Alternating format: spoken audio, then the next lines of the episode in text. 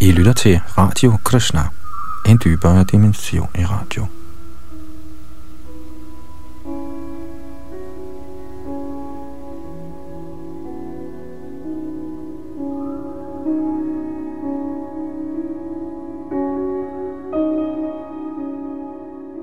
Sidste gang i vores gennemgang af Shrimad Bhagavatam, hvor vi startede på anden bog, nåede vi frem til tekst 13, det her, den anden bogs første kapitel hedder De første skridt i erkendelsen af Gud.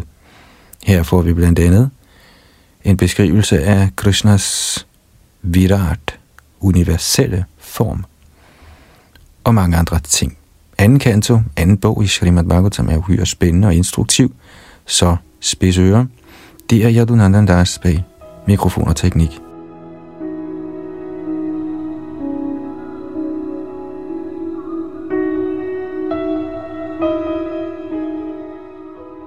Tekst 14. Tavapyetarhi kauravya saptahang jivitavadhi upakalpaya tatsarvang tavad yat samparayikam. Maharaj Parikshit, nu er din levetid begrænset til yderligere syv dage, så i denne tid kan du få gennemført alle de ritualer, der kræves for at få den bedste hensigt ud af dit næste liv.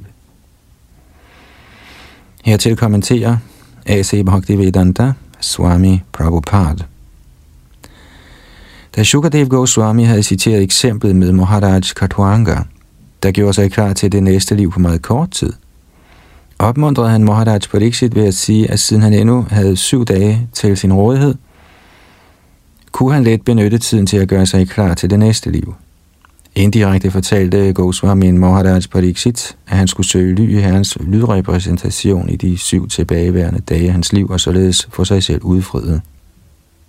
Med andre ord kan enhver på bedste vis forberede sig til det næste livet ganske enkelt at høre Shrimad Bhagavatam, som den blev reciteret af Sukadev Goswami for Maharaj Pariksit.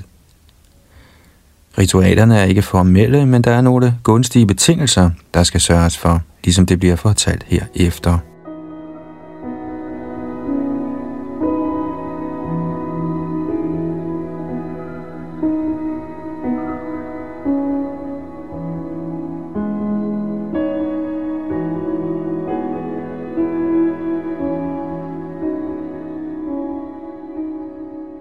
6.15 Antakare tu purusha agate gata sadhvasaha chindyad asanga shastrena sprihang dehe nu yechatam.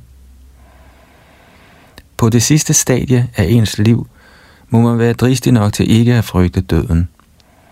Man må afskære enhver tilknytning til den materielle krop og alting, der har at gøre med den, herunder ønsker det sangående, Kommentar. Den grove materialismes tåbelighed er, at folk tænker, de vil slå sig permanent ned i denne verden, skønt det er en fastslået kendskærning, at man må forlade alting her, der er blevet skabt ved værdifuld menneskelig energi.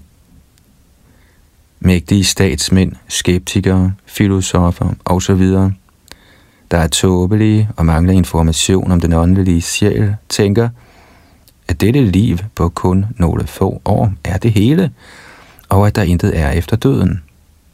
Denne mangelfulde viden, selv i verdens såkaldte lærte cirkler, dræber vitaliteten i menneskets energi, og det forfærdelige resultat bliver bidende følt. Og dog er de tåbelige materialistiske mennesker ligeglade med, hvad der vil ske i det næste liv. Bhagavad Gita's præliminære instruktion er – at man må være klar over, at det levende væsens identitet ikke går tabt, selv efter døden af den nuværende krop, der kun er en ydre klædning. Ligesom man udskifter et gammelt stykke tøj, udskifter ligeledes det individuelle levende væsen sin krop, og denne udskiftning af lægemet kaldes for døden. Døden er således en proces til udskiftning af kroppen ved slutningen af den pågældende levetid. En intelligent person må være klar til dette og må forsøge at sikre den bedste krop til sit næste liv. Den bedste type af krop er en åndelig krop, der opnås af dem, der vender hjem til Guds rige eller indtræder i Brahmans rige. I anden bogs andet kapitel bliver dette emne bredt diskuteret, men hvad angår udskiftning af kroppen, må man allerede nu gøre sig klar til det næste liv. Tåbelige folk lægger mere vægt på det nuværende midlertidige liv, og således appellerer de tåbelige ledere til kroppen og læmelige forhold. De læmelige forhold strækker sig ikke alene til denne krop, men også til familiemedlemmer, hustru, børn, samfund, land og så mange andre ting, der ophører ved livets slutning. Og efter døden glemmer man alt om de nuværende kropslige forhold.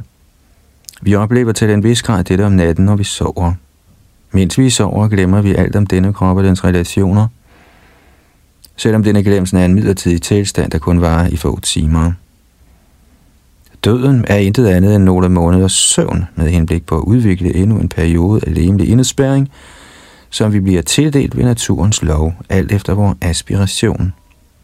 Derfor må man alene ændre aspirationen under forløbet af sin nuværende krop, og herfra påkræves træning i løbet af dette menneskeliv. Denne træning kan påbegyndes på et hvilket som helst af livets stadier, eller sågar et par sekunder før døden. Men den normale fremgangsmåde er, at man gives træning allerede meget tidligt i livet, begyndende fra stadiet brahmacharya, og gradvist gør fremskridt til livets grihastha, varenprastha og sanyas ordner. Den institution, der giver sådan træning, kaldes for Varanashram Dharma, eller systemet af Sanatan Dharma, den bedste fremgangsmåde til menneskelivets fuldkommengørelse.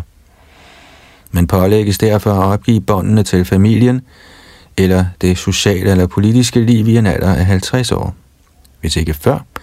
Og træningen i Vanprastha og Sanyas Ashram gives med henblik på forberedelse til det næste liv. Tåbelige materialister forklædt som ledere at den almindelige befolkning holder fast i familieanlægner uden at gøre nogen forsøg på at afskære forholdene til dem, og således falder de offer for naturens lov og tildeles grove lemmer endnu en gang, alt det for deres arbejde. Sådanne tåbelige ledere måtte nyde nogen respekt fra den generelle befolkning ved deres livs slutning, men det betyder ikke, at disse ledere er immune over for naturlovene, til hvilke enhver er bundet på hænder og fødder. Derfor er den bedste ting, at alle frivilligt giver afkald på forhold til familien ved at overføre båndene til familiesamfund, land og alt desangående til Herrens indgivende tjeneste. Det udtales her, at man må forlade alle ønsker i relation til familietilknytning. Man må give sig en chance for bedre ønsker, ellers kan man umuligt opgive sådanne sygelige ønsker – Ønsker er det levende væsens ledsagende faktor. Det levende væsen er evigt, og derfor er hans ønsker, der er naturlige for det levende væsen, også evige. Man kan af denne grund umuligt ophøre med ønsker, men emnet for disse ønsker kan ændres. Således må man udvikle ønsker om at vende hjem til guddommen, og automatisk vil ønsker om materielle fordele, materiel ære og materiel popularitet formindskes proportionalt til udviklingen af hengiven tjeneste. Et levende væsen er beregnet på tjenende aktiviteter, og hans ønsker centrerer sig omkring denne tjeneste attitude.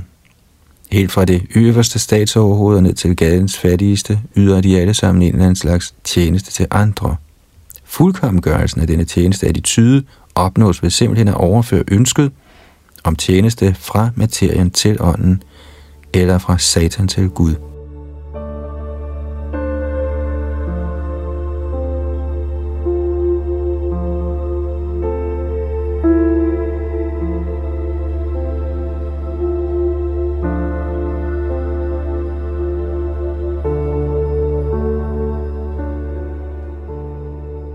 Tekst 16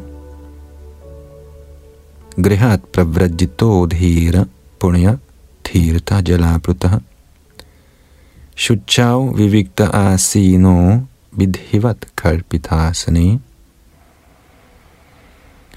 Man må forlade hjemmet og øve selvkontrol. På et helligt sted skal man bade regelmæssigt og sidde på en afsides plads behørigt helliggjort. Kommentar For at gøre sig klar til det bedre næste liv, må man forlade sit såkaldte hjem. Systemet af Varanashram Dharma eller Sanatan Dharma foreskriver, at man trækker sig tilbage fra familiebyrder, så tidligt som muligt, efter at man er blevet 50 år gammel. Den moderne civilisation baserer sig på familiekomfort, med den højeste standard af bekvemmeligheder, og derfor forventer alle, at de efter at have trukket sig tilbage vil leve et behageligt liv i et velmøbleret hjem, prydet med fine damer og børn, uden ønsker om at komme ud af dette komfortable hjem. Høje regeringsembedsmænd og ministre holder fast i deres premierede poster indtil døden, og de hverken drømmer om eller ønsker at forlade hjemmets komfort. Bundene af sådanne hallucinationer lægger materialistiske mænd forskellige planer for et mere behageligt liv, men pludselig kommer den grusomme død uden barmhjertighed og fjerner den mægtige planlægger imod hans vilje og tvinger ham til at forlade den nuværende krop for en anden krop. Planlæggeren tvinges til at acceptere endnu en krop blandt en af de 8,4 millioner arter i overensstemmelse med frugterne af det arbejde, han har udført. I det næste liv bliver personer, der i for høj grad er knyttet til familiens komfort, som regel tildelt læmer i lavere livsformer, grundet syndige gerninger begået under et langt syndigt liv, og således er hele energien i menneskelivet spoleret. For at reddes fra faren af at spille den menneskelige livsform og blive knyttet til uvirkelige ting, må man blive opmærksom på dødens advarsel i en alder af 50, hvis ikke tidligere. Princippet er, at man må tage det for givet, at dødens advarsel allerede er til stede, sågar før man er nået til de 50, og således bør man på et hvilket som helst af livets stadier gøre sig klar til et bedre næste liv. Systemet med Sanatan Dharmas institution er således udarbejdet, at dens tilhængere trænes til det bedre næste liv, uden chance for, at menneskelivet bliver spoleret. De hellige steder verden over er tiltænkt som beboelse for tilbagetrukne personer, der gør sig klar til et bedre næste liv. Intelligente personer må opsøge disse steder ved livets slutning og for den sags skyld i 50 års alderen og leve et liv af åndelig fornyelse med henblik på at komme fri af familietilknytning, der betragtes som det materielle livs lænker. Man rådes til at forlade hjemmet alene for at komme fri af materielle bånd, fordi den, som holder fast i familielivet til døden, kan ikke komme fri af materielle bånd. Og så længe man er materielt bundet, kan man umuligt forstå åndelig frihed. Man må imidlertid ikke blive selvtilfreds ved blot at forlade hjemmet eller ved at skabe et andet hjem på det hele i sted. Enten lovligt eller ulovligt. Der er mange mennesker, der forlader hjemmet for at drage til et sådan helligt sted, men som på grund af dårlig omgang igen ender som familiefædre på grund af ulovlige forbindelser med det modsatte køn. Materiens illusionsenergi er så stærk, at man er tilbøjelig til at være underlagt denne illusion på et hvert af livets stadier, sågar efter man har forladt sit lykkelige hjem. Derfor er det af afgørende betydning, at man øver selvkontrol gennem solibat, uden det mindste ønske om sexnydelser. For en mand, der gerne vil forbedre tilstanden af sin eksistens, betragtes sexnydelse som selvmorderisk, eller endda værre.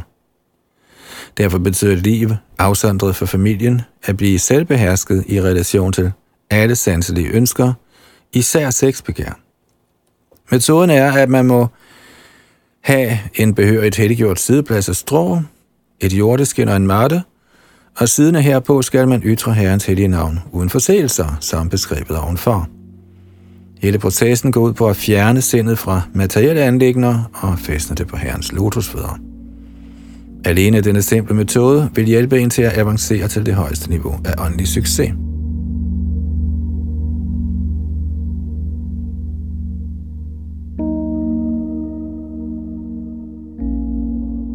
Tekst 17 Abhyasen manasa shuddham trivrit brahma ksharang param Mano yache chittashvaso brahma bijam abhismaran.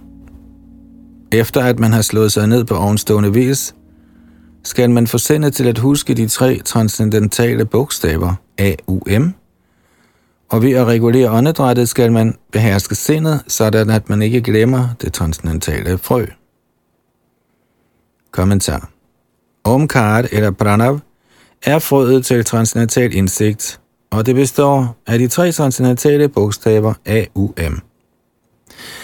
Vi har gentaget dette i sindet i kombination med åndedrætsprocessen, der er en transcendental, men mekanisk måde at komme i trance på, ligesom det tilrådes af de mægtige mystikers erfaringer, er man i stand til at få det materielt absolute sind under kontrol. Dette er metoden til at ændre sindets vaner. Sindet skal ikke dræbes. Sind eller begær kan umuligt stoppes, men med henblik på at udvikle et ønske om at fungere til fordel for åndelig indsigt, må kvaliteten af sindets engagement ændres. Sindet er midtpunktet for de aktive sanseorganer, og hvis, som sådan, kvaliteten af tanker, følelser og vilje ændres, vil kvaliteten af de instrumentale sansers handlinger naturligt også ændres. Ovenkarte er frøet til alt transcendental lyde, og det er alene transcendental lyd, der kan bevirke den ønskede forandring i sind og sanser. Sågar kan et sindsforvirret menneske blive helbredt gennem behandling med transcendental lyd. I Bhagavad Gita er Pranav, eller Omkar, blevet accepteret som den direkte litterære repræsentation af den højeste absolute sandhed. Den, som er ude af stand til direkte at synge Herrens hellige navn, som er anbefalet overfor, kan let gentage pranava, omkar. Denne omkar er en form for tiltale, såsom O min herre. Ligesom Om har det Om betyder O min herre, guddommens højeste person. Ligesom vi har forklaret før, er Herrens navn identisk med Herren selv, således også hans Omkar. Men de, som er ude af stand til at realisere Herrens transcendentale personlige form, eller navn, grundet deres mangelfulde sanser, med andre ord nybegynderne, bliver trænet i selvrealiseringspraksis med denne mekaniske metode af åndedrætsregulering, og vil samtidig gentage pranava, omkart, inden i sindet, eftersom guddommens persons transcendentale navn, form, attributter, leje osv. umuligt kan forstås med de nuværende materielle sanser, er det, ligesom vi i gange har givet udtryk for, afgørende, at man gennem sindet der er midtpunktet for sansernes aktiviteter, i gang sætter sådan transcendental realisering. De hengivne festner direkte deres sind på den absolute sandhedsperson, men den, som er ude af stand til at rumme disse, den absolute personlige træk, bliver disciplineret i upersonlighed med henblik på at få sindet trænet til at gøre yderligere fremskridt.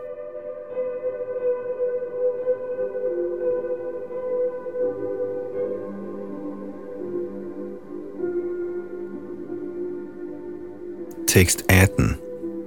Yached vishayebhyokshan manasa buddhisarati mana karmabhir akshiptang shubharthe dharayadhiya. Gradvist, som sindet bliver i stigende grad åndeliggjort, skal man trække det tilbage fra sanseaktiviteter, og gennem intelligens vil sindet komme under kontrol. Det sind, der i for høj grad er optaget af materielle aktiviteter, kan engageres i guddoms persons tjeneste og blive helt forankret i fuldstændig transcendental bevidsthed. Kommentar Den første metode til sindets åndeliggørelse gennem mekanisk gentagelse af pranav, altså omkarte, og kontrol over åndedrættet, kaldes teknisk for den mystiske eller yogiske proces af pranayam eller fuld kontrol over åndedrættet. Den endelige tilstand i dette pranayam-system er at være forankret i trance, der teknisk kaldes for samadhi. Men erfaringer har vist, at sågar stadiet samadhi ikke formår at få kontrol over det materielt fordybede sind. For eksempel blev den store mystiker Shamrita Muni sågar på stadiet samadhi offer for sanserne, og han forenede sig med Menkar. Historien har allerede noteret dette. Selvom sindet måske ikke for nærværende tænker sanselige aktiviteter, husker det sanselige handlinger fra det underbevidste niveau, hvilket således forstyrrer ens komplette engagement i selvrealisering. Derfor anbefaler Shukadev Goswami det næste trin i den anerkendte fremgangsmåde, nemlig at fæstne sindet på Guddoms højeste persons tjeneste. Shri Krishna Guddoms højeste person anbefaler til lige denne direkte metode i Bhagavad Gita's 6. kapitel.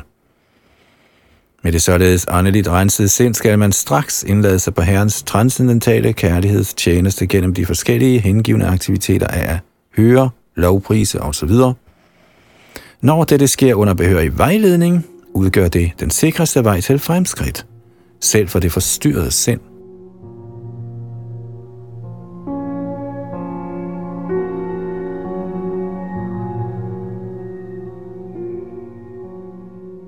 Tekst 19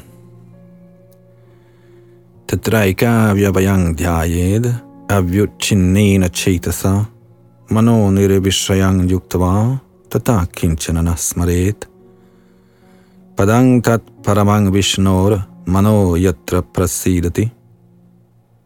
Derfor skal du meditere på Vishnus lægemstede, den ene efter den anden, uden at fravige affaldelsen af hele kroppen. Således kommer sindet fri af sanseobjekter. Der skal ikke være nogen anden ting at tænke på. Fordi guddommens højeste person, Vishnu, er den endelige sandhed, bliver sindet kun helt forsonet i ham. Kommentar. Tåbelige personer, der fører bag lyset af Vishnus ydre energi, er uvidende om, at det endelige mål med den fremadskridende søgen efter lykke er at komme i direkte forbindelse med Vishnu, guddommens person. Vishnu Tattva er en uendelig udbredelse af forskellige af guddommens persons transcendentale former, og den højeste oprindelige form af Vishnu Tattva er Govinda, eller Krishna, alle årsagers yderste årsag. Derfor er tanker på Vishnu eller meditation på Vishnus transcendentale form og i særdeleshed Herren Krishna det sidste ord i emnet meditation. Denne meditation skal bare begyndes med udgangspunkt i Herrens lotusfødder. Man skal imidlertid ikke glemme eller lade sig aflede fra Herrens komplette form. Således skal man øve sig i at tænke på de forskellige dele af hans transcendentale krop, den ene efter den anden. Her i dette vers bliver det definitivt slået fast, at den højeste her ikke er upersonlig. Han er en person, men hans krop er forskellig fra dem med de betingede sjæle, smars. Ellers ville Shukadev Goswami ikke have anbefalet meditation begyndende fra prana, Omkar og op til lemmerne på Vishnus personlige krop til opnåelse af komplet åndelig perfektion. Tilbedelsen af Vishnus erhverdige skikkelser i Indiens store templer er af denne grund ikke arrangementer til afguds dyrkelse, ligesom det fejlagtigt bliver fortolket af en klasse mænd med en ringe beholdning af viden. De er snarere forskellige centre til meditation over de transcendentale lemmer på Vishnus krop. Den erhverdige guddom i Vishnus tempel er identisk med Herren Vishnu ved Herrens ufattelige energi. Derfor er nybegynderens koncentration på Vishnus lemmer i templet, ligesom den bliver påtænkt i de åbenbare skrifter, en nem lejlighed til meditation for personer, der er ude af stand til at sidde fast ned på et sted, og så koncentrere sig om prana og omkar, eller lemmerne på Vishnus krop, som her er anbefalet af Shukadev Goswami, den store autoritet. Den jævne mand kan få større gavn af at meditere på Vishnus form i templet, end på Omkar, den åndelige kombination af AUM, som tidligere forklaret. Der er ingen forskel på Omkar og Vishnus former, men personer, der er ubekendt med videnskaben om den absolute sandhed, forsøger at så splid ved at skelne mellem formerne af Vishnu og den af Omkar. Her gives den indikation, at Vishnu-formen er det endelige mål med meditationen, og som sådan er det bedre – at koncentrere sig om Vishnus former end på den upersonlige omkart. Sidstnævnte metode er desuden vanskeligere end den første.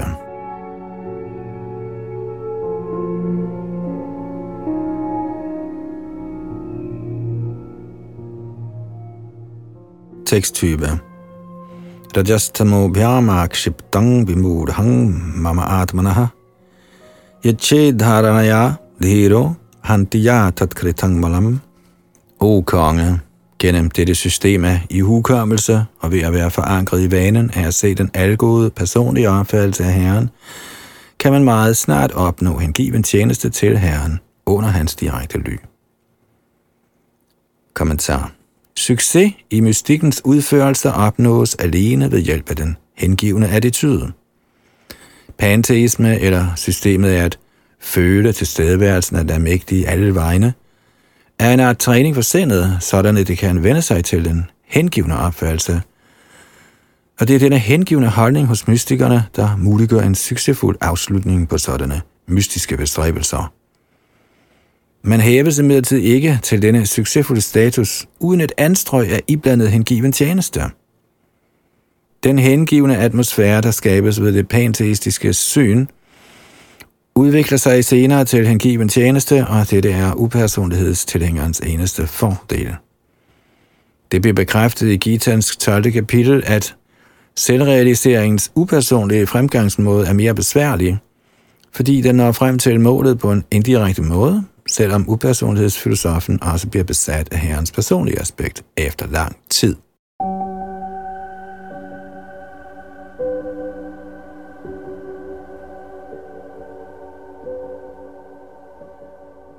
Tekst 22.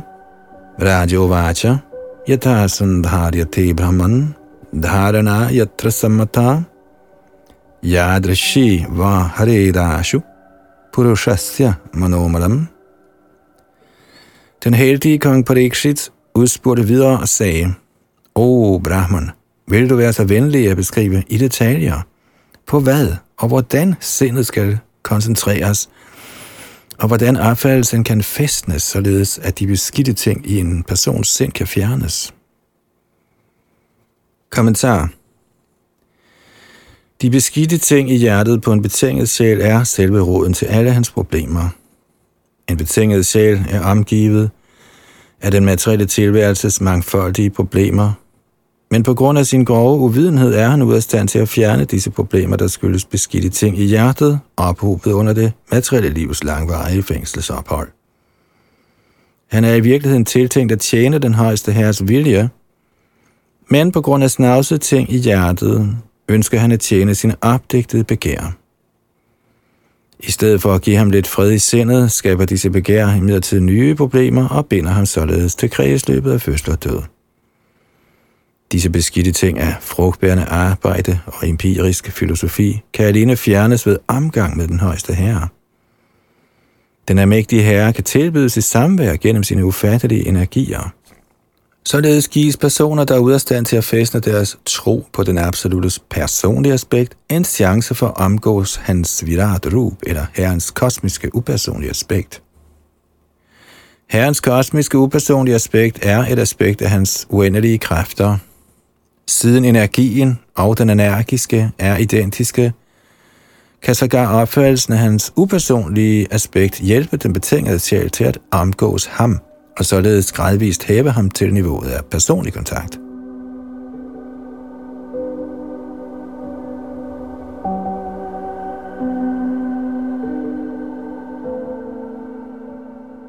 Maharaj Parikshit var allerede direkte forbundet med Herren Sri Krishnas personlige aspekt, og som sådan havde han ikke brug for at spørge Shukadev Goswami om, hvor og hvordan man anvender sindet på herrens upersonlige Virat Rup.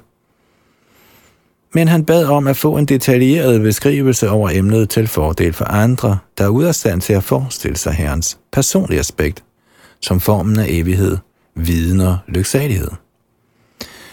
Den ikke hengivende klasse af mennesker kan ikke tænke på herrens personlige aspekt – Grundet deres ringe beholdning af viden forekommer herrens personlige former, såsom Ram eller Krishna, dem komplet oprørende. De har en ringe påskyndelse af herrens kraft. I Gitans 9. kapitel forklarer herren selv, at folk med en ringe beholdning af viden spotter herrens suveræne personlighed i det, de tænker, han er en almindelig mand. Sådanne mænd er uviden om herrens ufattelige kraft, ved sin ufattelige kraft af Herren i stand til at bevæge sig i menneskenes samfund eller et hvilket som helst andet samfund af levende væsener, uden derved selv det mindste at fravige sin transcendentale stilling. Så til fordel for mennesker, der er ude af stand til at acceptere Herren i sin personlige evige form, spurgte Maharaj Parikshit Shukadev Goswami om, hvordan man fæstner sindet på ham i begyndelsen, og Goswami gav sit detaljerede svar som følger.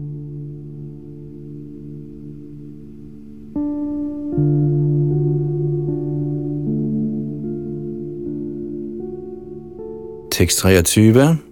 Shri Shuk Uvacha.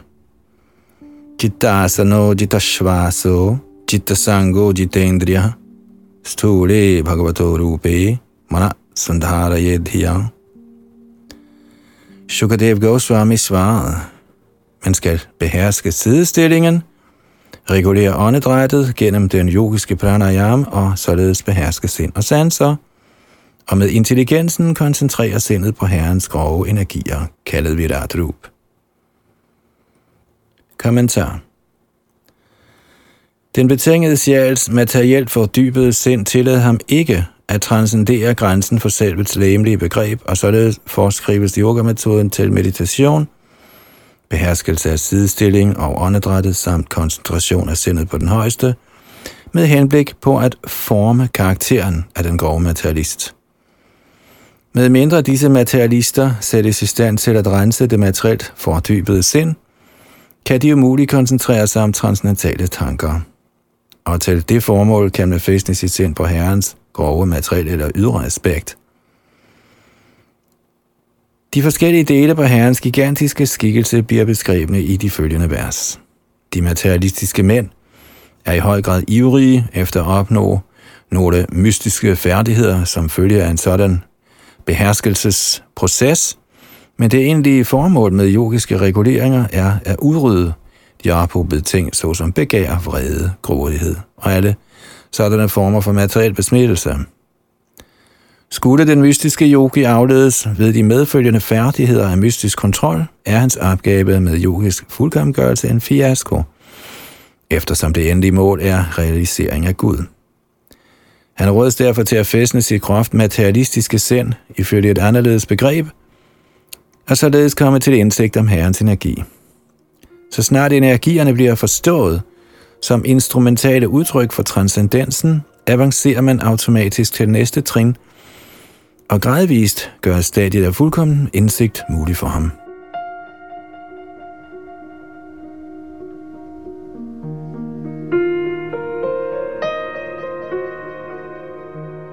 Tekst 24. Visheshas tasya deho yang stavishtascha staviyasam yatredang vyajyate vishvang bhutang bhavyang bhavachasat. Denne gigantiske manifestation af fænomenverdenen som helhed er den absolute sandheds personlige krop, i hvilken den materielle tids universelt resulterende fortid, nutid og fremtid bliver erfaret. Kommentar hvad som helst, hvad enten det er materielt eller åndeligt, er kun en udvidelse af guddommens højeste persons energi, og som udtalt i Bhagavad Gita's 13. kapitel, er den almægtige herres transcendentale øjne, hoveder og øvrige lægemstille fordelt overalt. Han kan se, høre, berøre eller vise sig i hvor som helst, for han er til stede overalt som oversjælen, over alle ubetydelige sjæle, skønt han har sin bestemte bolig i den absolute verden. Den relative verden er også hans fænomenrepræsentation, fordi den blot er et udtryk for hans transcendentale energi. Skønt han er til stede i sin bolig, er hans energi fordelt over det hele. Ligesom solen både er lokaliseret og fordelt overalt, eftersom solen stråler, i det de ikke er forskellige fra solen, regnes for solens udvidelser. I Vishnu Purana bliver det sagt, at ligesom ildens stråler og varme udbreder sig fra et sted, udbreder ligeledes den højeste ånd, guddommens person, sig selv gennem sine mangfoldige energier overalt og alle vegne.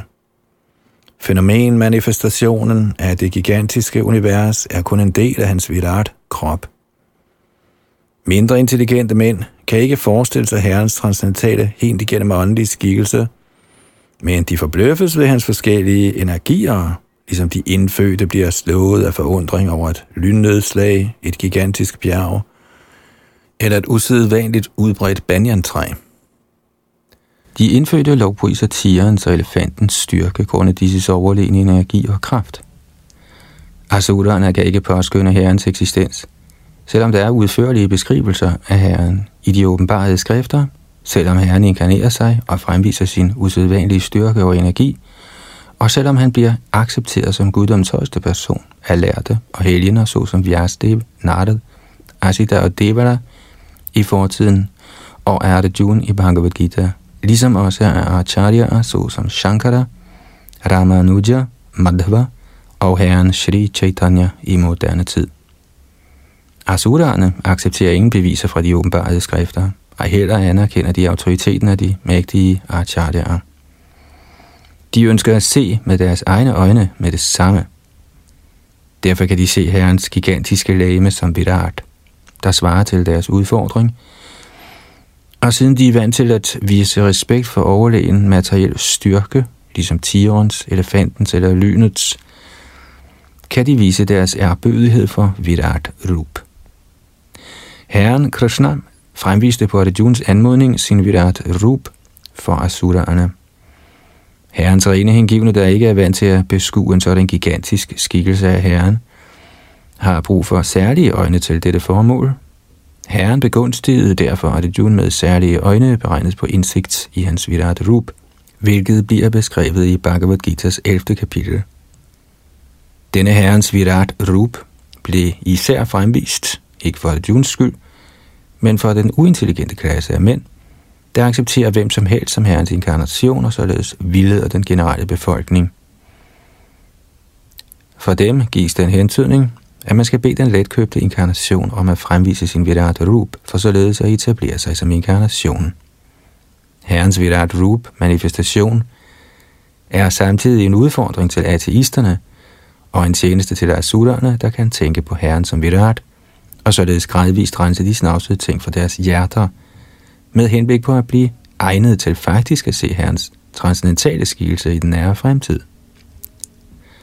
Dette er den alt igennem barmhjertige herres gunstbevisning over for ateisterne og de grove materialister.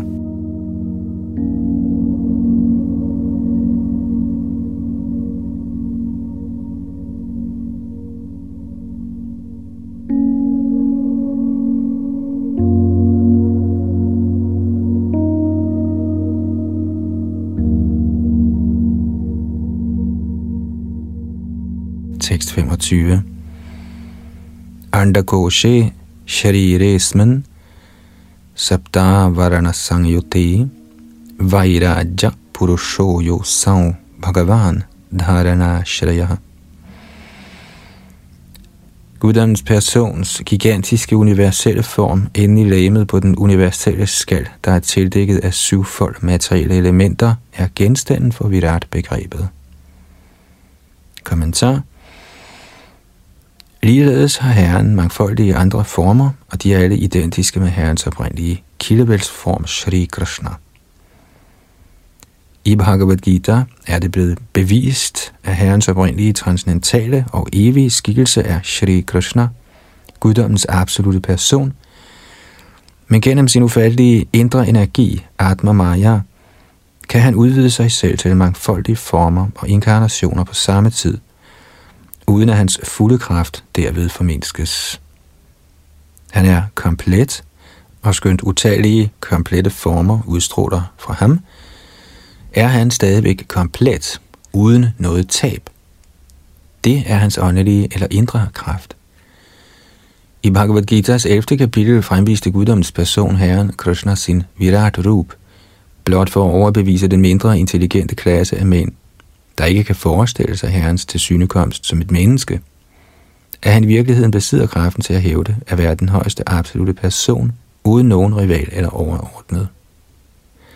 Materialistiske mænd kan tænke, skønt ganske mangelfuldt, på det enorme kosmiske verdensrum og påtænke et uendeligt antal planeter så store som solen – de er kun i stand til at se den cirkelformede himmel over deres hoveder, uden nogen information om, at dette univers, såvel som mange andre i tusindvis af universer, hver især er dækket af syv materielle tildækninger af vand, ild, æder, ego, det umanifesterede samt den materielle natur, ligesom en enorm fodbold, oppumpet og overdækket, der flyder på årsagshavets vandmasser, hvor i Herren ligger som Mahavishnu. Alle universerne udstråler som frø fra åndedrættet af Mahavishnu, der blot er en del af en delvis udvidelse af Herren. Og alle disse universer, som Brahmaerne præsiderer over, fordufter, når Mahavishnu trækker sit mægtige åndedræt tilbage. På denne måde bliver de materielle verdener skabt og udslettet ved Herrens højeste vilje. Den stakkels tåbelige materialist kan blot overveje, med hvilken uvidenhed han fremstiller en ubetydelig skabning som herrens konkurrerende inkarnation, ganske enkelt i kraft af en døende mands påstand. Virat Rup blev især fremvist af herren for at belære sådanne tåbelige mænd om, at man alene kan acceptere en person som inkarnation af guddommen, så fremt vedkommende er i stand til at fremvise en Virat Rup, ligesom herren Krishna gjorde det. Den materialistiske person kan koncentrere sit sind på herrens virat eller gigantiske form i sin egen interesse, og som det bliver anbefalet af Sukadev Goswami, men han må vogte sig for at blive ledt på afveje af hyggelere, der hævder at være identiske personer med herren Krishna, men som er ude af stand til at handle som han, eller fremvise virat rup og således rumme hele universet.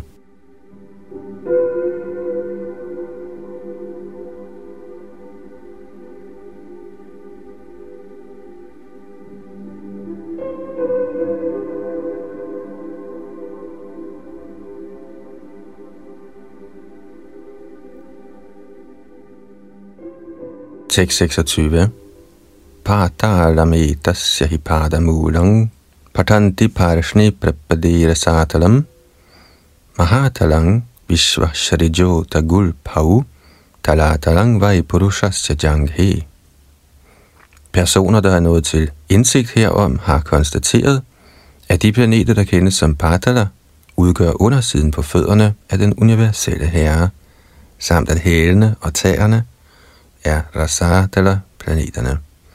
Anklerne er Mahadala-planeterne, og hans skinneben udgør Daladala-planeterne. Kommentar Udover guddommens højeste persons læmelige eksistens, har den kosmiske eksistens ingen virkelighed. Alting i de manifesterede verdener hviler på ham, som bekræftet i Bhagavad Gita 9.4. Men det betyder ikke, at alting i materialistens synskreds er den højeste person.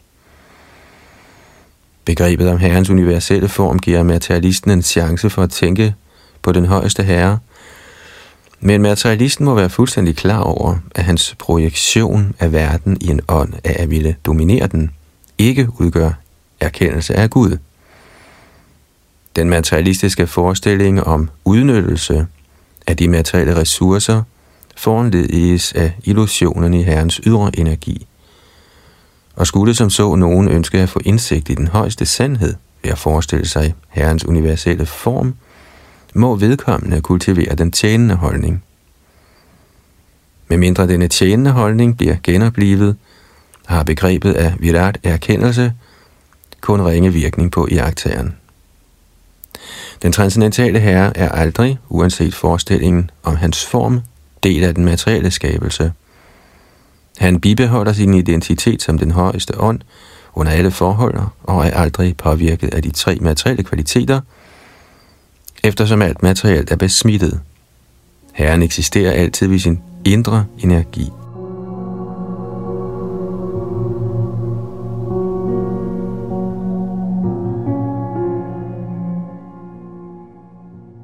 Universet er inddelt i 14 planetsystemer – Syv planetsystemer kaldet Bhuta, Bhuvara, Svara, Mahara, Janas, Tapas og Satya er de øvre planetsystemer, det ene over det andet. Der er til lige syv nedadgående planetsystemer, der kendes som Adal, Vital, Sutal, Dalatal, Mahatal, Rasatal og Patala. Det ene successivt under det andet. I dette vers begynder beskrivelsen fra bunden, fordi det ligger i den hengivne skik, at beskrivelsen af herrens læme begynder fra hans fødder. Sukadev Goswami er herrens anerkendte hengivne, og hans beskrivelse er helt korrekt.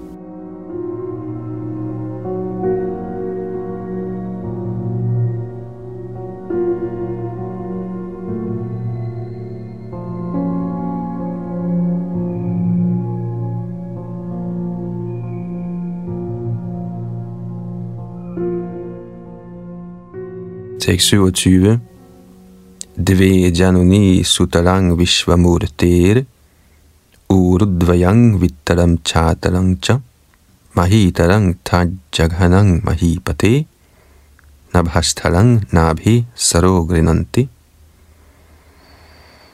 Knæene på den universelle form er planetsystemerne ved navn Sutal, og de to lår er planetsystemerne Vital og Adal. Hofterne er Mahidal, og verdensrummet er fordybningen af hans navle. Tekst 28 Ura stalang jyotirani gamasya griva mahara padanang vajjanosya tapo varateng viduradi pungsa satyang tushir shani sahasra shirshnaha.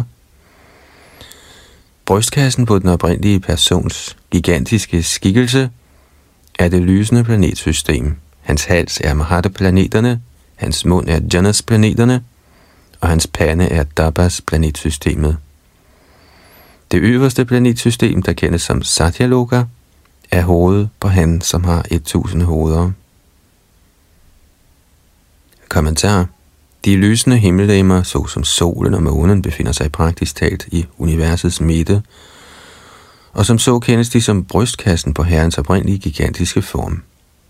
Og over de lysende himmellegemer, der også kaldes for de himmelske tilholdssteder for det kosmiske direktorats halvguder, befinder sig i planetsystemerne Mahada, Janas og Dabas, og over dem alle er Satyalukas planetsystem, hvor de øverste ledere over naturens fremtrædelsesformer residerer, nemlig Vishnu, Brahma og Shiva. Denne Vishnu kendes som Kshirodakshai Vishnu, og han agerer som oversælen i et hvert levende væsen. Der er utallige universer, der flyder på årsags oceanet, og i hvert af et af dem befinder sig repræsentationen af Herrens Virat form, sammen med utallige sole, måner, himmelske halvguder, Brahmaer, Vishnuer og Shivaer, der alle befinder sig i blot en del af Herren Krishnas ufattelige energi, som udtalt i Bhagavad Gita 10.42.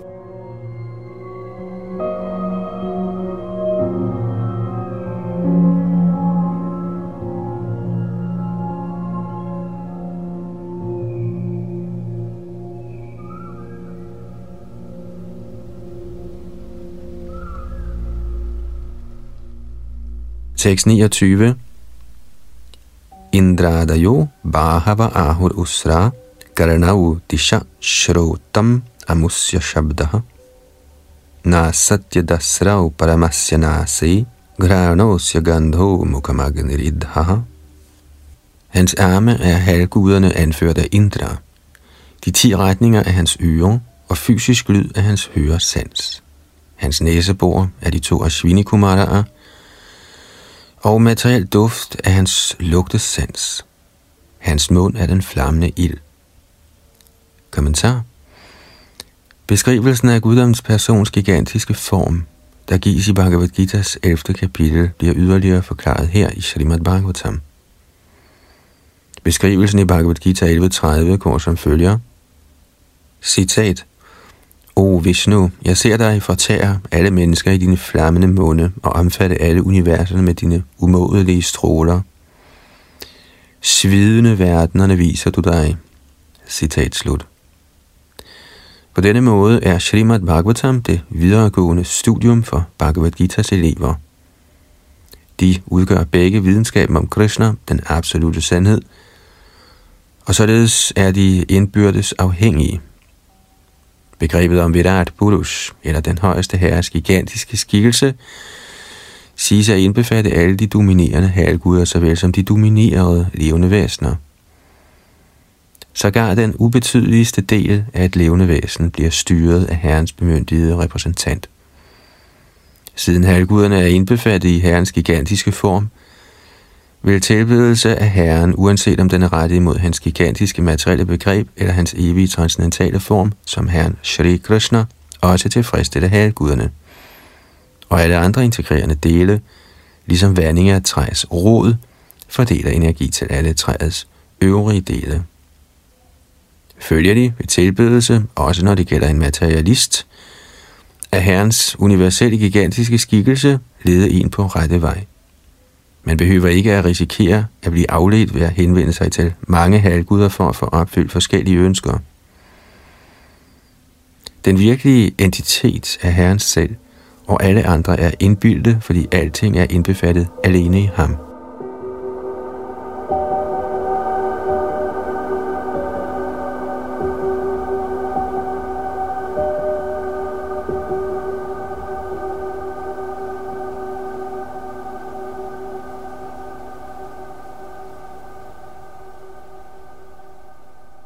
Tekst 30. Jaurakshini chakshura bhut patanga pakshmani vishnur ahani ubhecha tadbru vijringbha parameshtidhishnyam Aposya dalu rasa eva jihva. Verdensrummets sfære udgør hans øjenhuler, og øjeæblet er solen som kraften til at se. Hans øjenlåg er både dagen og natten, og i bevægelsen af hans øjenbryn residerer Brahma og andre ligeledes overordnede personligheder. Hans gane er vandets behersker Varuna, og saften eller essensen i alting er hans tunge. Kommentar i betragtning af sund fornuft forekommer beskrivelsen i dette vers noget selvmodsigende, fordi øjeæblet under tiden sammenlignes med solen og under tiden med verdensrummets sfære. Men der er intet spillerum for sund fornuft i shastraernes forskrifter. Vi må acceptere beskrivelserne i shastraerne og mere koncentrere os om formen af Virat Rup end om sund fornuft. Sund fornuft er altid ufuldstændig, hvorimod beskrivelserne i Shastra altid er fuldstændige og komplette. Er der en uoverensstemmelse, skyldes den vores mangel og ikke Shastras. Dette er metoden til at nærme sig den vediske visdom.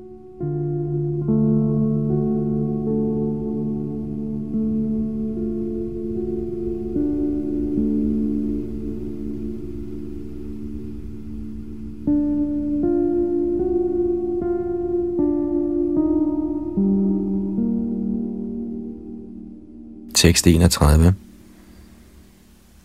Chandang Chanantasya Shirogrananti Dangstrayama Sneha Kala Dvijani Haso Janon Madakari Chamaya Duranta Sargo Yadapanga Mokshaha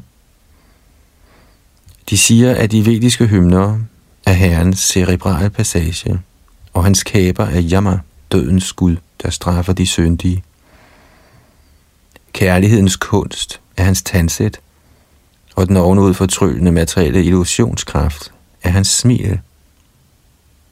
Dette mægtige ocean af materiel skabelse er intet andet end hans blik kastet over os. Kommentar Ifølge vedisk påstand er denne materielle skabelse resultatet af Herrens blik kastet over den materielle energi, der her bliver beskrevet som den ovenud fortryllende illusionskraft – de betingede sjæle, der fortrylles af sådan materialisme, bør vide, at den materielle midlertidige skabelse kun er en efterligning af virkeligheden, og at disse som indfanges af disse herrens fortryllende blikke sættes under administration af de syndiges behersker, kaldet Yamaraj. Herren smiler kærligt og røber sine tænder. Den intelligente person, der kan gribe disse sandheder om Herren, bliver en sjæl, der er helt overgiven til ham.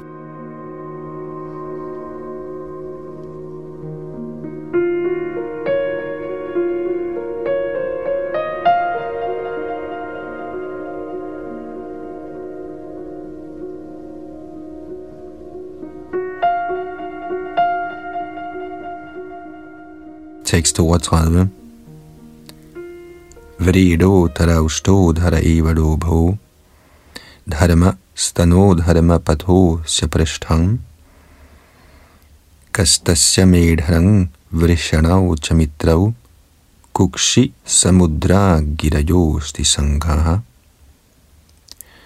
Beskedenhed er hans overlæbe, længsel er hans hage, religion er herrens bryst, og i religiøsitet er hans ryg. Brahmaji, der skaber alle levende væsener i den materielle verden, er hans kønsorganer, og mitravarunaerne er hans to testikler. Oceanet er hans talje, og højene og bjergene er hans knogler. Kommentar Den højeste herre er ikke upersonlig, ligesom mindre begavede tænkere fejlagtigt forestiller sig. Snarere er han den højeste person, som bekræftet i alle autentiske vediske bøger. Men hans personlighed er forskellig fra det, vi kan forestille os. Det udtales her, at Brahmaji handler som hans kønsorganer, samt at Mitra Varunaerne er hans to testikler. Dette indebærer, at han som person er komplet med alle lægens organer, men de er af anderledes typer med anderledes kræfter. Når Herren beskrives som upersonlig, skal det derfor forstås, at hans personlighed ikke helt er af typen, man finder inden for rammerne af vores mangelfulde spekulation. Man kan imidlertid tilbede Herren ved blot at se højene og bjergene, eller oceanet og himlen, som forskellige integrerende dele på herrens gigantiske lame, Virat Purush. Denne Virat Rup, som herren Krishna viser den for Arjuna, er en udfordring for de vantro.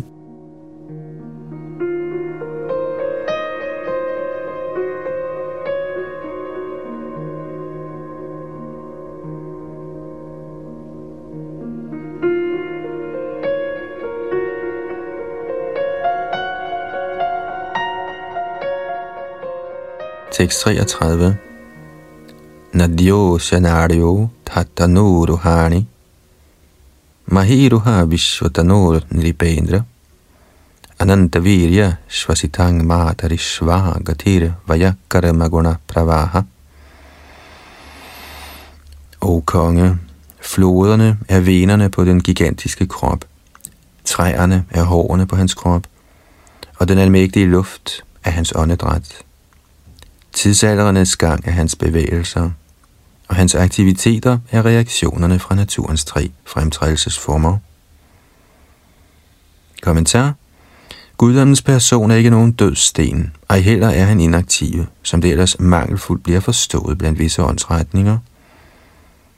Han bevæger sig sammen med tidens gang, og derfor kender han alt om fortid og fremtid, til lige med hans nuværende aktiviteter. Intet er ukendt for ham. De betingede sjæle drives af reaktionerne fra naturens tre fremtrædelsesformer, der er herrens aktiviteter. Som udtalt i Bhagavad Gita 7.12, handler naturens fremtrædelsesformer udelukkende under hans styring. Og som så er ingen naturlige funktioner blinde eller automatiske. Kraften bag aktiviteterne er herrens opsyn. Og således er herren aldrig inaktiv, hvilket visse fejlagtigt tror. Vedderne siger, at den højeste herre intet personligt har at gøre, ligesom det altid er tilfældet med overordnede, men at alting bliver gjort ifølge hans vejledning. Som det siges, bevæger sig ikke et græsstrå uden hans tilladelse. I Brahma Sanghita 5.48 udtales det, at alle universerne og deres ledere, altså Brahmaerne, kun eksisterer i perioden af et enkelt af hans åndedrag. Det samme bliver bekræftet her. Den luft, hvorpå universerne og planeterne i dem eksisterer, er intet andet end et stykke af den uudfordrede Virat Purushas åndedræt. Så selv ved at studere floderne, træerne, luften og tidsaldernes gang, kan man få en opfattelse af guddommens person, uden at blive lidt på afveje af det formløse begreb om Herren. I Bhagavad Gita 12.5 udtales det, at de, som hælder til den formløse opfattelse af den absolute sandhed, oplever større besvær end de, som på intelligent vis kan opfatte den personlige form.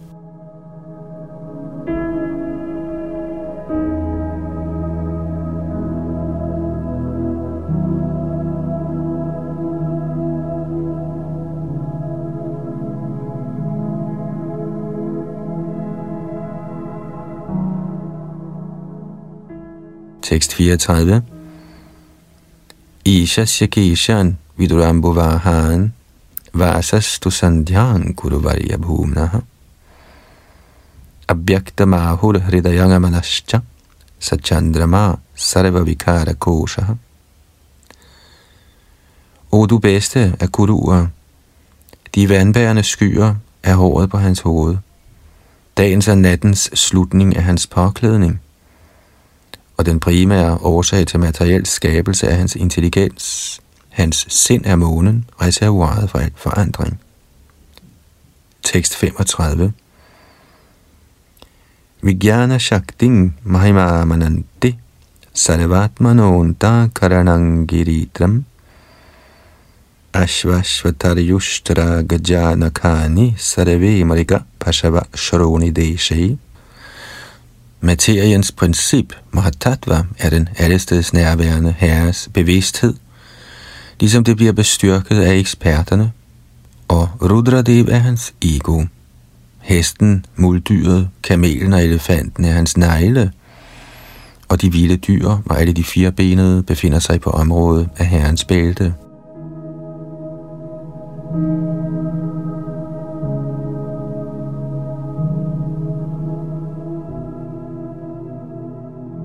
Tekst 36. Vajang sittad vyakaranang vichitrang manurmanisha madjuno nivasa Gandharva vidyadhara charanapsara svara smrtir asurani kavirya. Varieteterne af fugle er tegn på hans mesterlige kunstneriske sans. Manu, menneskehedens fader, er emblemet på hans standard intelligens, og menneskeheden er hans residens. De himmelske sfærer af mennesker, såsom Gandharvaer, Vidyadhara, Charanaer og engle, repræsenterer alle hans musikalske rytme, og de dæmoniske soldater repræsenterer hans uovertrufne tapperhed. Kommentar Herrens æstetiske sans kommer til udtryk som den kunstneriske, farverige skabelse af varieteter af fugle, såsom parfuglen, papegøjen og gøen.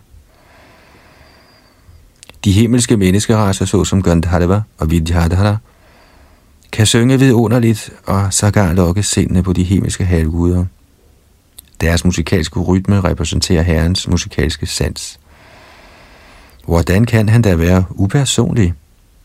Hans musiksmag, kunstneriske sanser, standard intelligens, der aldrig svigter, er forskellige tegn på hans højeste personlighed. Monosanghita er menneskehedens standard lovbog, og et hvert menneske rådes til at følge denne mægtige bog af social kundskab. Menneskesamfundet er herrens beboelseskvarterer. Dette betyder, at mennesket er tiltænkt erkendelse af Gud, samt samvær med Gud. Dette liv er den betingede sjæls chance til at genvinde sin evige gudsbevidsthed og således løse sin livsopgave. Maharaj Prahlad er den rette type repræsentant for Herren i familien af Asuraer. Ingen af de levende væsener er uden for Herrens gigantiske krop. Hver og en af dem har en bestemt pligtig relation til den overordnede krop. Forstyrrelser i udførelsen af den bestemte pligt, der gælder for hvert og et af de levende væsener, er årsagen til disharmoni mellem et levende væsen og et andet. Men når forholdet genoprettes i relation til den højeste herre, er der komplet enighed alle levende væsener imellem, endda indbefattet de vilde dyrs relation til menneskesamfundet. Herren Chaitanya Mahaprabhu gav udtryk for denne levende enighed i junglen i Madhya Pradesh, hvor sågar tigerne, elefanterne og mange andre vilde dyr samarbejdede perfekt i lovprisningen af den højeste herre. Dette er vejen til fred og fordragelighed verden over.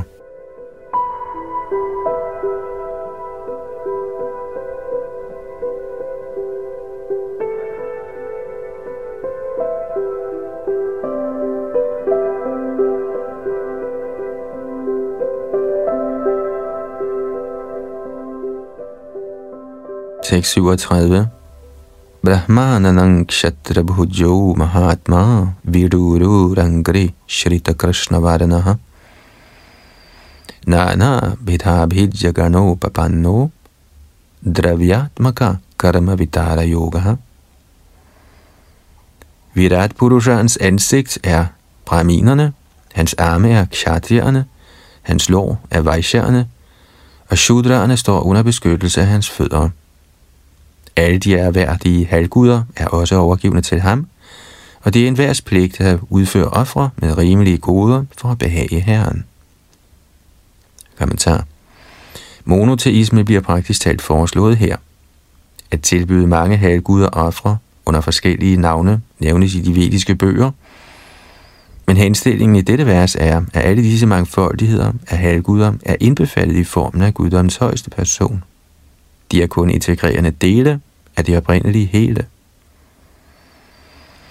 Ligeledes er inddelingerne af menneskenes ordner, nemlig brahminerne, det vil sige den intelligente klasse, kshatrierne, altså administratorerne, vaisharerne, eller handelsstanden, og sudrarne, arbejderklassen, alle indbefattet i den højestes krop.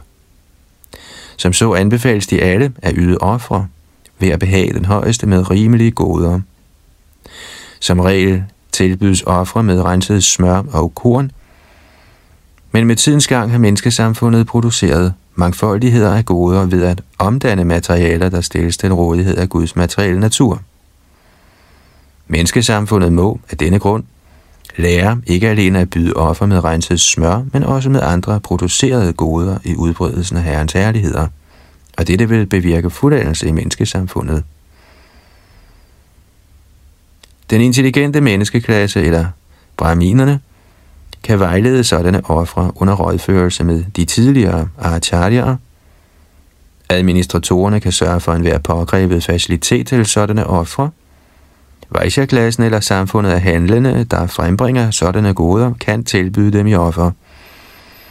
Og Sudra-klassen kan tilbyde deres fysiske arbejde til succesfuld gennemførelse af sådanne ofre. Således ved samarbejde alle menneskeklasser imellem, kan denne tidsalders anbefalede offer, nemlig offret af fællessangen af Herrens hellige navn, udføres til verdens menneskers generelle trivsel.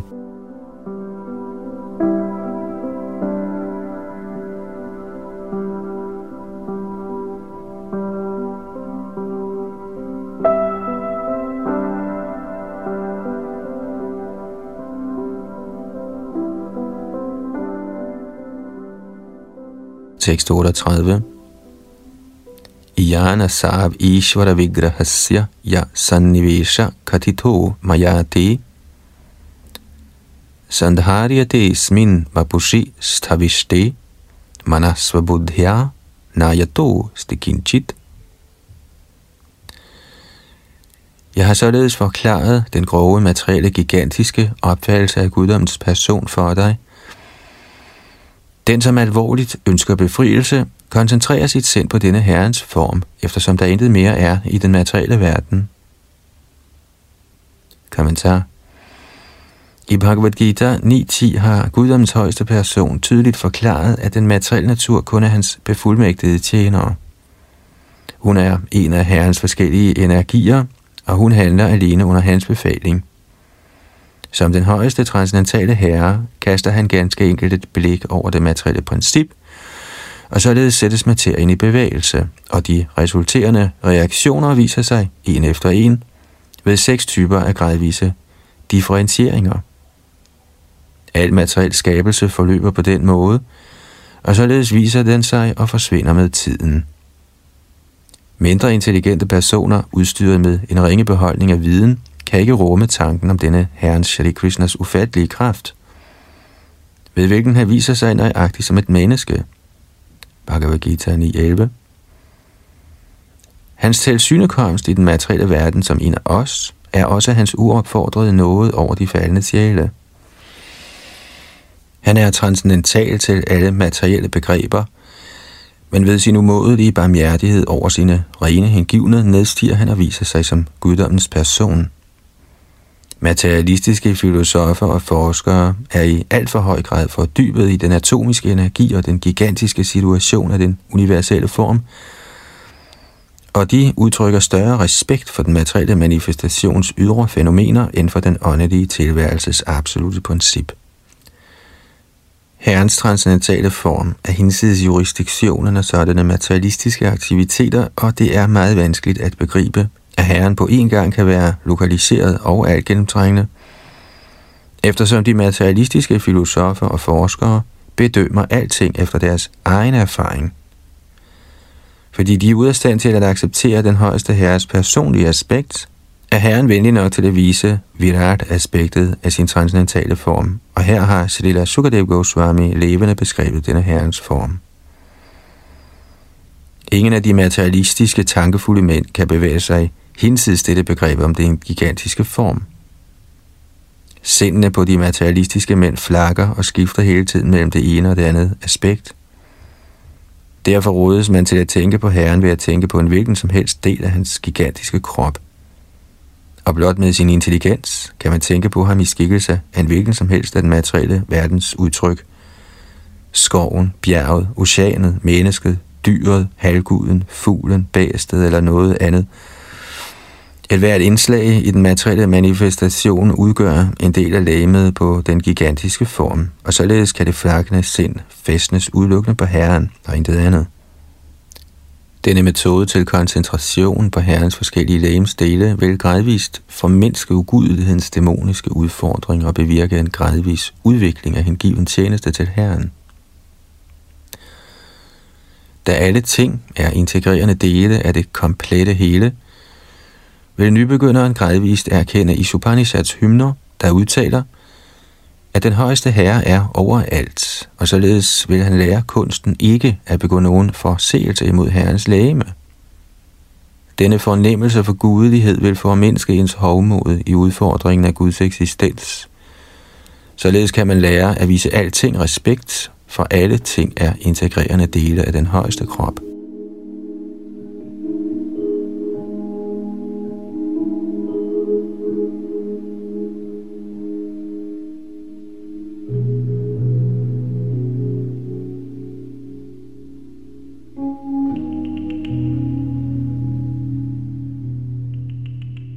639. Sasarvadhi vrityanubhuta sarva atma yatha svapna janek shitaikaha. Tang satyamananda nidhim bhajita nanyatra sajjed yata atma pataha. Man skal koncentrere sit sind på guddoms højeste person, der alene fordeler sig til så mange manifestationer – Ligesom almindelige personer skaber i tusindvis af ting i drømme. Man må fæstne sindet på ham, den eneste alt igennem lyksalige absolute sandhed. Ellers bliver man vildledt og vil forårsage sin egen nedværdigelse. Kommentar I dette vers bliver den hengivne tjenestes metode antydet af den mægtige Goswami Srila Shukadev. Han ønsker at overbevise os om, at vi i stedet for at aflede vores opmærksomhed til mange grene af selverkendelse, skal koncentrere os om guddoms højeste person som den endelige genstand for indsigt, tilbydelse og hengivelse. Selverkendelse er, så at sige, at gå i kamp for det evige liv imod den materielle tilværelses slid. Og derfor bliver yogien eller den hengivne ved den ydre energis illusoriske barmhjertighed stillet over for mange fristelser – der igen kan indfiltre en mægtig kriger i den materielle tilværelses trældom. En yogi kan opnå mirakuløse færdigheder ud i materielle evner, såsom anima og lakima, hvorved man kan blive mindre end det mindste eller lettere end det letteste. Eller i almindelig forstand kan man opnå materielle velsignelser i skikkelse af velstand og kvinder.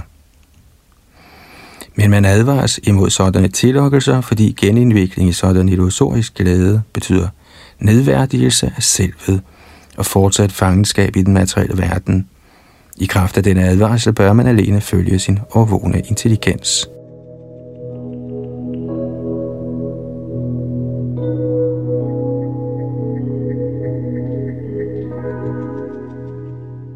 Den højeste herre er en, og hans udvidelser er mangfoldige.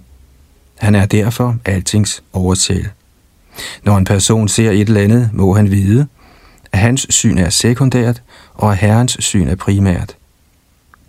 Man kan ikke se noget med mindre herren først har set det. Dette er instruktionen i Vedderne og Upanishaderne. Så uanset hvad vi ser eller gør, er det Herren, der er oversælden over al handling og synsevne.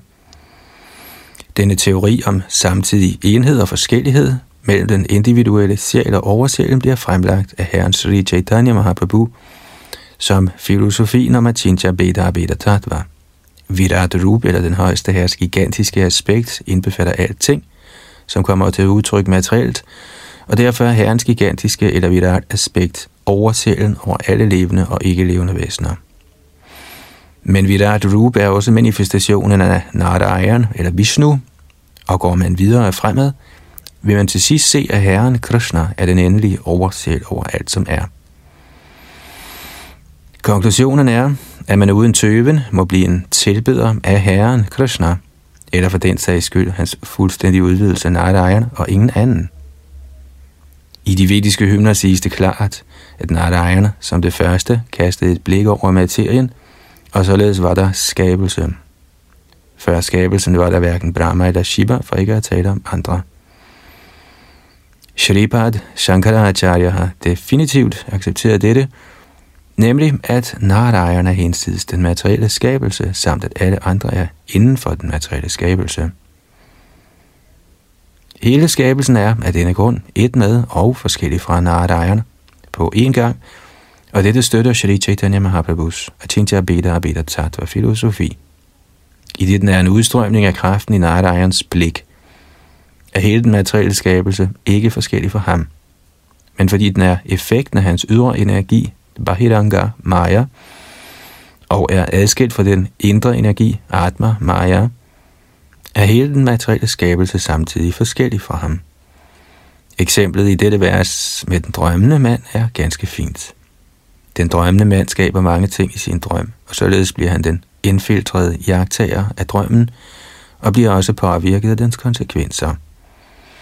Denne materielle skabelse er nøjagtigt ligesom en drømmende tilstand hos Herren, men som den transcendentale oversæt er han hverken indfiltret eller påvirket af reaktionerne i denne drømmelignende skabelse. Han befinder sig altid i sin transcendentale position, men i essens er han alting, og intet er adskilt fra ham. Som del af ham må man derfor alene koncentrere sig om ham, uden afvielse. Ellers vil man med sikkerhed overvældes af den materielle skabelses energier, den ene efter den anden. Dette bliver bekræftet i Bhagavad Gita 9.7, som følger. Sarvabhutani Gaundeya Prakriting Janti Mamikam Kalpakshaye Punastani Kalpadav Visrijamyam. Citat. O søn af Kunti, ved slutningen af tidsalderen indtræder alle materielle manifestationer i min natur, og ved begyndelsen af næste tidsalder skaber jeg igen ved min kraft. Citat slut. Menneskelivet er imidlertid en mulighed for at komme ud af denne gentagelse af skabelser og til indegørelse.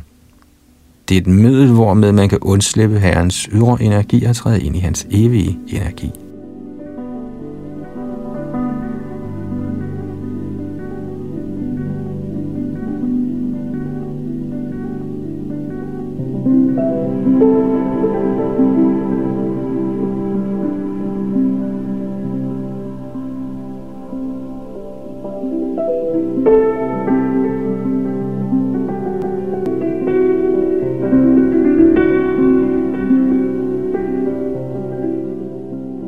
Således ender Bhaktivedanta kommentarerne til Srimad Bhagavatams anden bogs første kapitel med titlen Det første skridt i erkendelsen af Gud. Her holder vi for denne ombæring og fortsætter i næste udsendelse med Herren i hjertet, som er andet kapitel i anden bog her i Srimad Bhagavatam. Og det var Yadunandandas bag mikrofonen og teknikken. Vandeham